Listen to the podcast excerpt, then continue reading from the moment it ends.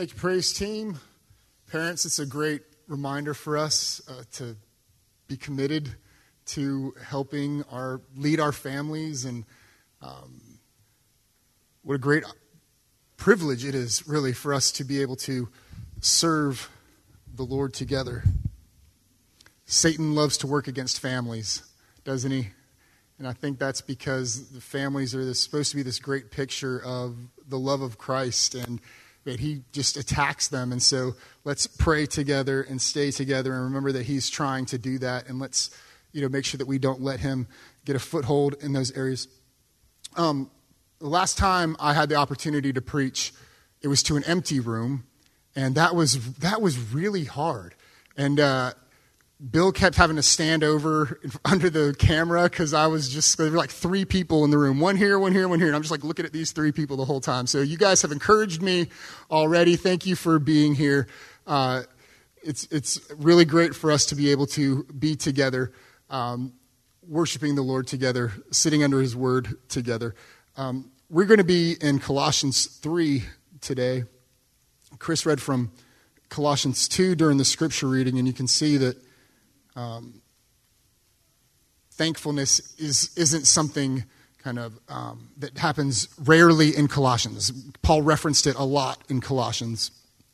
That's why we read that passage of Scripture just to kind of start thinking about what's supposed to happen in our lives as we're growing in Christ is that as Christ is filling us, there's an overflow, and that overflow is thanksgiving, gratitude.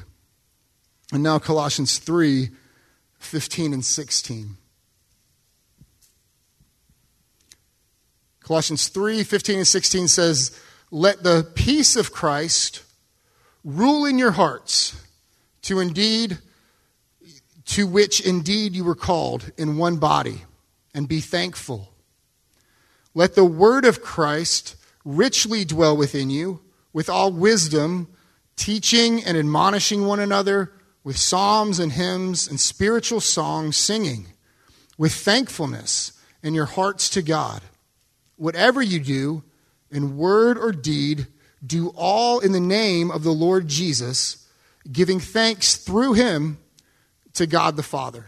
Let's begin with a word of prayer. Thank you so much, Lord, for your word, which helps us know you and helps us understand our purpose and place in this world. We pray that your Holy Spirit would be our teacher this morning and that um, we would be able to focus on you. We pray that your word would fill our hearts and that we would be changed. We do lift up Pastor Dean and pray that you would continue to give him healing and strength, um, that he would be able to recover and pray for his family as they care for him. Would you be with them also? We thank you for your love for us, Lord, and the fact that we can come to you in prayer and bring the things that are on our hearts and minds to you. We thank you for the great gift that we have relationship with you through Jesus. It's in, it's in his name that we pray. Amen. I was able to be at West Forsyth High School in Alliance uh, the past couple of weeks, speaking in some of their Christian clubs, and I was um, at those times talking out of Colossians 3, but not with a focus of um, thankfulness necessarily, but I was I kind of saw that Paul has an emphasis about thankfulness, and and and I, I noticed that and then when Dean asked me to preach, it just seemed like kind of the, the, the obvious place to go, that the Lord had been preparing that in my heart. And I don't, I don't take that for granted. I think that's exactly how the Lord works, that He had me here in a place and was already starting to you know, get me ready for um, sharing this message with you about thankfulness because we're about to celebrate Thanksgiving together. And thankfulness is so important. We can see from Paul that Paul also thinks that thankfulness is so important. And he is giving some instruction here in the third chapter of Colossians um, about some, some practical ways that Christ is supposed to to show himself in our lives. What's supposed to happen as we follow Christ? What are people supposed to see in us? What are some marks of a person who is really following Jesus? And these things that he's encouraging the church to do in verses 15 through 17, they don't just happen on their own they have their foundation in the rest of what Paul has been saying, and I want to highlight that a little bit by reading verses 1 and 2. And so, in order to understand verses 15 through 17, I want us to think briefly about verses 1 and 2. And say, Therefore, if you have been raised up with Christ, Keep seeking the things above, where Christ is, seated at the right hand of God. Set your minds on the things above, not on the things that are on the earth. So Paul is encouraging this church. He's, he's calling them resurrected. He's saying if you've been raised with Christ, Christ has been raised. For Paul, that wasn't in doubt. And he's saying that this church has also been raised. He sees this completed work of Christ in giving us the new life that was promised by faith. This is what we see in the, the picture of baptism that we love to, to celebrate is that there's a, a an, an, identification with the, the old life being dead and we're raised to walk in new life. And Paul is saying if you've been raised with Christ, since you've been raised with Christ, keep seeking the things above. See, the resurrection was the such an important part of God's plan because it proves so much about who he is. It shows that Jesus is God because he died and he came back from the dead. That doesn't just happen. The resurrection proves that Jesus is God. The resurrection proves that God has the power over death to be able to bring change to our lives. And so when he tells us to keep seeking the things above, he knows that he's the one who's going to be empowering us to do that. He's proved that he has the power to raise Jesus from the dead. He has the power to change us and to change our hearts and to help us have our focus in the right place. As somebody who has been born again, as somebody who's been born of the Spirit, as somebody who's been raised to life with Christ, there are some things that we're supposed to pursue differently, some things that we're supposed to seek now that maybe we were not seeking before. What if we were to pursue spiritual things with the same kind of energy and desire for excellence that we pursue a lot of recreation and vocation what we're going to find out is if we pursue Christ, He's going to be found by us. And, and we're going to be able to know Him better. And He's going to help our lives honor Him, and our joy is going to be full in that. Because we're not of this world. This is something that Peter talked about a lot. The fact that we are just pilgrims, sojourners, travelers through this word that we're not world that we're not supposed to be here focused on the temporary things, but that we're supposed to live our lives for God's glory now as we keep our eyes on eternal things. And so we're as those who have been raised with Christ, we're setting our minds on things above, not on things that are on the earth. And so now these things become a priority for us.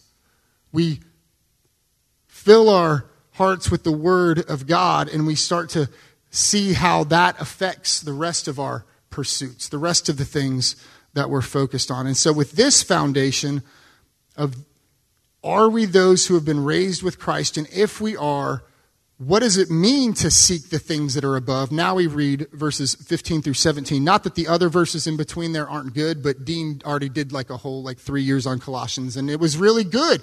But we're not, that's not going to be all of our focus right now. We're just going to look at 15 through 17 together as one of the additional ways, in additions to all the other things that he said in this chapter.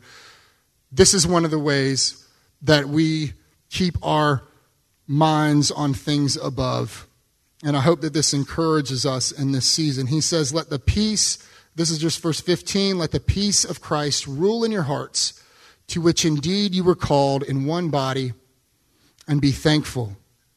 Seems like this is the time of year, it's already been alluded to much. We know it. It's a time where we need peace. There's a lot of crazy, there's a lot of chaos, there's a lot of uncertainty, there's a lot of unknown, and the great promise of God is that we can have peace. We have the promise of God that there is peace, and it's not the kind of peace that's just, you know, peace on, fabricated peace, where we get all of our ducks in a row. I have no idea where that saying came from, where we get organized and, you know, get our, you know, things taken care of in such a way that we're guaranteed to have peace. That's not how it works. A lot of us, you know, love to, to plan and stuff, and as much as we plan we've seen. There's, there's no guarantee of peace because that's not the kind of peace that we need to have ruling in our hearts. The peace that we need to have ruling in our hearts comes from the person of Jesus. It says, let the peace of Christ rule in your hearts. Was thinking about how Christmas is coming up, and this is one of the things that we call Jesus, right? The Prince of Peace. This is what he does. This is what he offers. This is who he is. And he extends it to us. He invites us to know his peace in the midst of a crazy world. He says that the peace of Christ, Christ's peace, is supposed to rule in our hearts. What rules your hearts?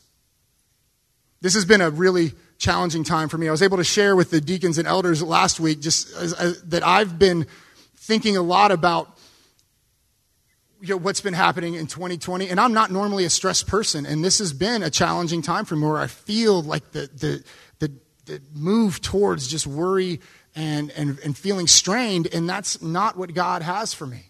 And, and, and I've been very thankful for this church body because this is one of the ways, you are one of the ways that God has been helping me get through this. To see and remember the peace of Christ is because of this great body. I'm so thankful for our youth who have you know, powered through really challenging times, doing things online, doing things outside in the pavilion for, you know, the, these past eight months. And what an encouragement they've been to me to, to see the peace that they are experiencing. I've been encouraged by our youth team. You know, the way that they've been serving our kids so well. I've been encouraged by this body who's been committed to meeting together in spite of the difficulties and the challengings. We're having to register to come to church now. It's weird, but we're, you know, we're doing it. We're having to meet online because these are challenging times. I'm looking at the camera right now. Hi, y'all. And uh, thank you for doing that. And it's an encouragement to us. The peace of Christ needs to rule in our hearts, not worry and fear. We need to make sure that we aren't default landing in those places. And if we are, hear the promise of God today that the peace of Christ can rule in your hearts. There's an individual call for this that it, the peace of Christ has to rule in my heart, and the peace of Christ has to rule in your heart. And you see what he says? He says, when the peace of Christ is ruling here and it's ruling here, it's going to rule in our church. Because that's the ultimate goal. The goal isn't just that there be peace, personal peace. The goal is that there be peace in the body of Christ. He says, let the peace of Christ rule in your hearts, to which indeed you were called in one body. And so we we, see that we have an impact on the church. That when we're people of peace and full of peace and overflowing with peace, the people around us in the body of Christ who might need peace will see that and be encouraged by it. That maybe you get to be the one who encourages somebody that day who really needs peace. And so we, want, we don't want fear and worry to, to rule in our lives, but we want contentment and hope. The peace comes from Jesus. Christ's peace reminds us of God's promises, and they have the power to, to quiet our fears and to remind us that He's always been trustworthy. We get to have unity in the body when, when, we're, when we're people of peace and focused on peace and we desire to pursue peace, when this is one of the things that we're setting our minds on, it doesn't matter, you know, what our, our racial differences are, our societal differences, our cultural differences. Those things don't matter anymore because we're pursuing peace together. It's a great message um, for us this time. And then he says, and be thankful at the end of verse 15. And be thankful. The opposite, I always think in terms of opposites. I'm like, okay, if Paul is encouraging the church to be thankful, what is he warning them against? And he's warning them against ungratefulness right? And, and ungratefulness comes from an unhealthy sense of entitlement. Do you think about that word entitlement and how that works against thanksgiving? When you're entitled, you know, you think that what you have or what you get is what you deserve. It's rightfully yours. You deserve it. And so there's no need to be thankful. When you're entitled, you always need more and you need something better. And what you do have isn't good enough. And so instead of thankfulness, there's a sense of discontentment and frustration. When you're entitled, you feel like you've been slighted, that somebody has forgotten about you. When you're entitled, it affects your relationships with people too, doesn't it? Because the people, they, people around us, they can't ever meet our expectations. They're not doing enough for us. they're not doing the things right, correctly, the way that we would do them. And so it ends up, it ends up calling, causing shallow and selfish relationships. And so Paul's kind of warning here against ungratefulness and his encouragement to be thankful is because he wants you to have peace and he wants there to be peace in the church. And if we're entitled, there isn't going to be that peace. Paul says we have to battle against ungratefulness. Be thankful. Recognize that everything that we have is a gift from God, and God's promises are good, and God's gifts are sufficient. And when we have that thankful mentality, when, when we look at our lives and say, God, thank you for what you've given me, you've given me more than I deserve, that keeps us from falling into that discontentment. When we're thankful for the people around us in the body of Christ, we see the best in people. We give people a second chance. We understand that that this is a body full of people who are just trying to follow Jesus and, and they've got some sin that they're dealing with and they've got some in, ingrained habits that they're dealing with and I'm dealing with those things and you're dealing with those things. And so together when we're when we're gracious and patient with one another when we don't have crazy expectations that we're placing on other people when we're thankful for one another the Lord is going to bring our hearts together. And so we pursue peace we set our minds on things above. We pursue peace. The next thing that Paul says in verse 16 is that he says, Let the word of Christ richly dwell within you. God has spoken. We believe that. We believe that he's spoken in his word and that this is a great one of the great gifts from God. He's spoken in that here in the word we have everything that we need for life and godliness. He says, Let the word of Christ dwell, find a home, find a place. Let the word of God land in your heart so that it can produce fruit. His word is the source of um, personal and corporate discipleship. You see, when the word dwells in our hearts, what do we then do? Then it becomes an overflow again, that we're able to then teach with wisdom and admonish or encourage other people with the things that we've learned. That we're able to encourage people with God's word because we have it hidden in our hearts. Let the word of Christ dwell in you richly. And look at the way that God is going to use that in this body.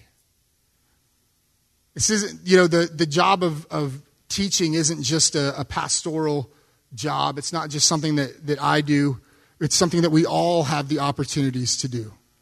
Right? We do it here, yes, from or Dean does it mostly, you know, here from the pulpit. I do it in the pavilion, you know, but we also have other opportunities for parents to teach, you know, their kids. What a great reminder for you parents to have the word of God hidden in your hearts, dwelling in your hearts, so that the overflow of that will help you as you disciple your children.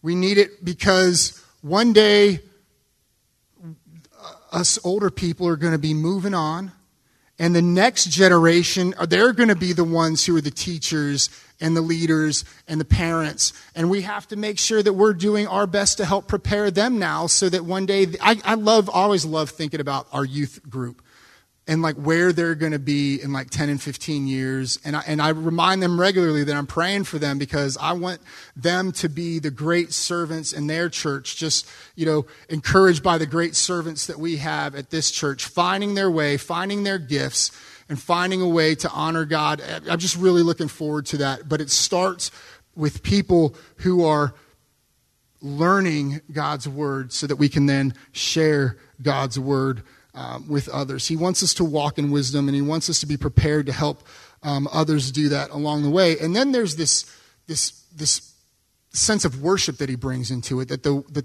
when the word of Christ dwells in our hearts, we're able to disciple others, but then we're able to worship right.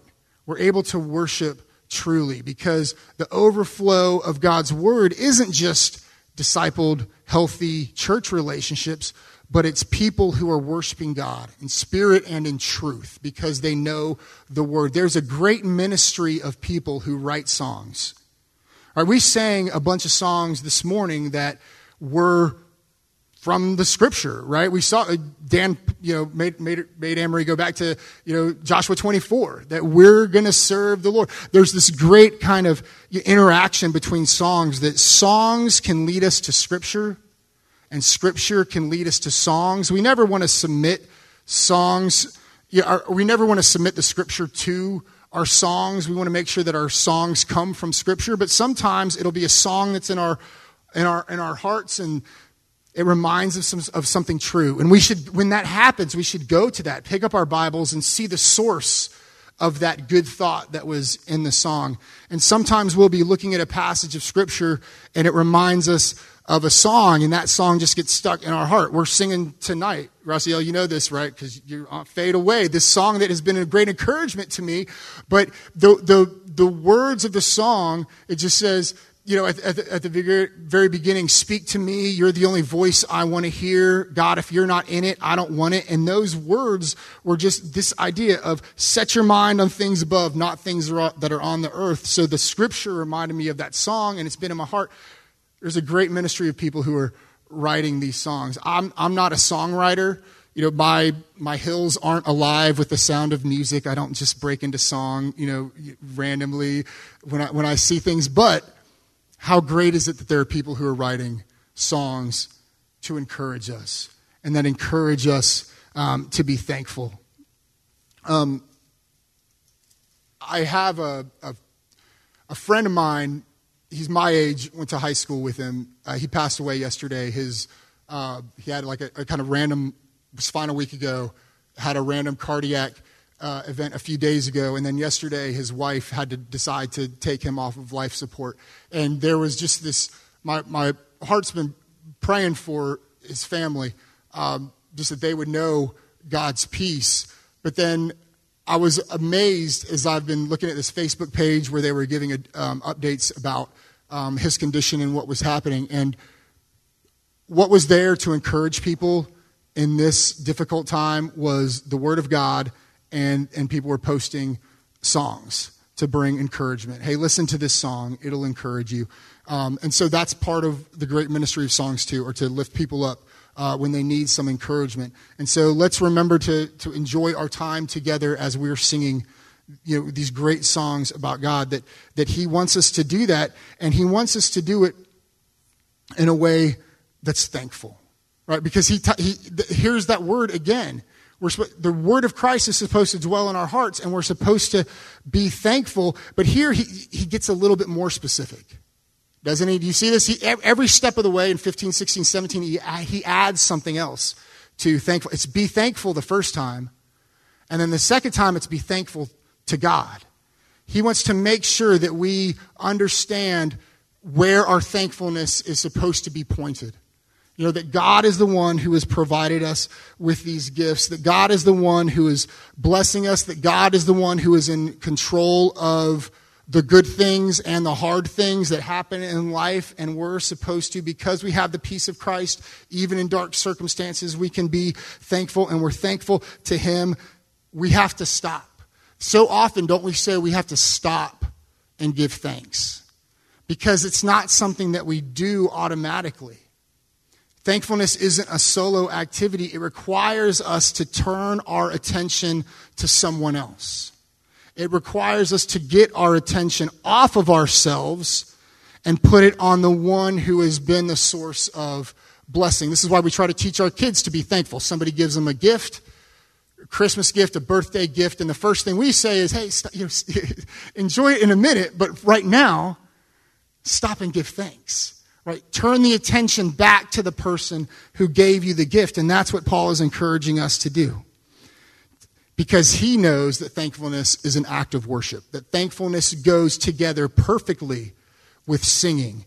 Because this is what people are supposed to do as they fill their hearts with God's word and then respond to who he is and then respond to, to what he's done. They're going to do it in song and they're going to do it with gratitude. Paul's very clear thank God. And then verse 17 let whatever you do in word or deed be done in the name of the Lord Jesus, giving thanks to God the Father, and here's the addition now, through him. Now Paul's making sure that, that he brings it all back to Jesus. Uh, there's a lot of freedom here, whatever you do. Just think about, think about how my whatevers are going to be completely different from your whatevers. The things that I love in life and choose to do in life are going to be different from, from those things that you're interested in. And yet, in all of that freedom, there's also some restriction, right? There's, there's some, some, you know, God giving us instruction to make sure that the whatevers that we do aren't for ourselves, but that they're for Him because God has a purpose for us in this world and He has a purpose for our whatevers. And it would be good for you to spend some time thinking about what your whatevers are. Whatever you do in word or deed, and the things you say and the things you do, do it in the name of Jesus. Do them in the name of Jesus.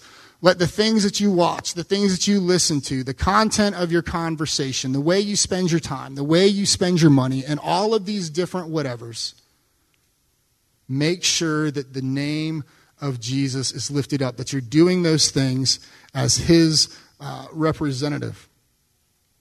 And he says, be thankful. He adds that in again. Be thankful to God the Father through him, through Jesus, because Jesus is the one who's supposed to be at the center of all of our whatevers. Um, I don't think you can be truly thankful and reject God's greatest gift. Thankfulness doesn't happen apart from Christ.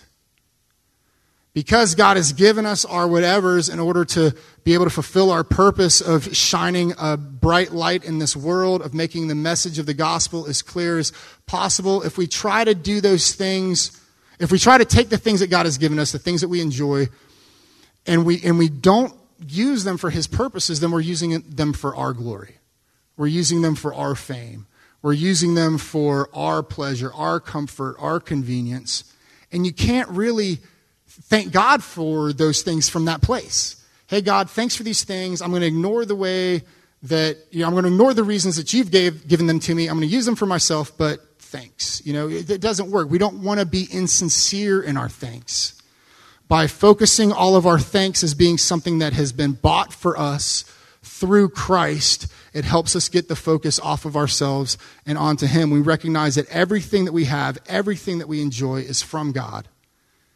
And we get to enjoy it because God has made relationship possible with Him through Jesus.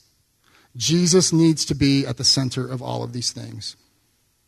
All thankfulness to God comes through Jesus and the work of reconciliation that He accomplished at the cross.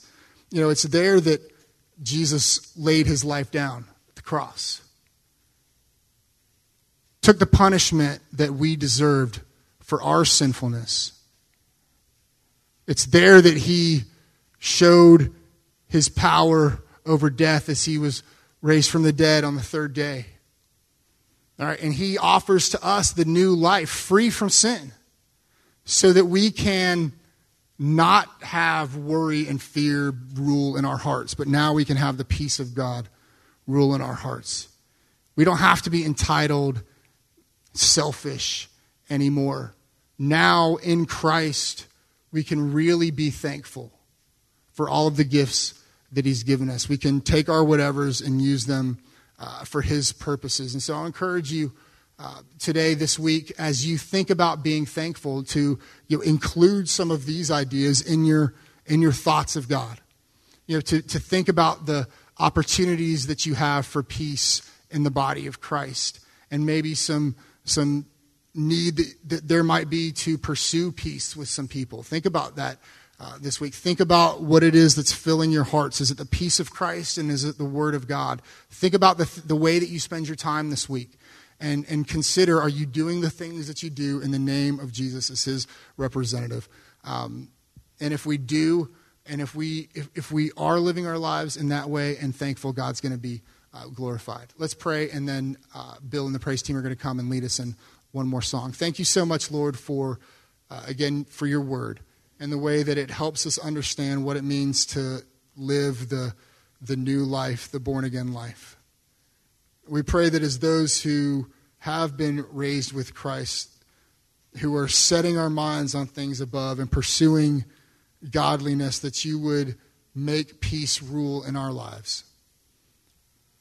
Pray that we would keep our focus on you, Jesus. We pray that your word would fill our hearts and that we would be able to teach uh, others in our body, the next generation of leaders, with, with wisdom that comes from you. We pray that our songs would always be focused on you, that they would be worthy of who you are. God, we pray that in the decisions that we make about what we do and how we live our lives and the things we say and do and everything, that Jesus, that we would lift you up. God, we pray that we would be thankful people and that we would always stop and give thanks to God the Father through your Son Jesus. It's in his name that we pray. Amen.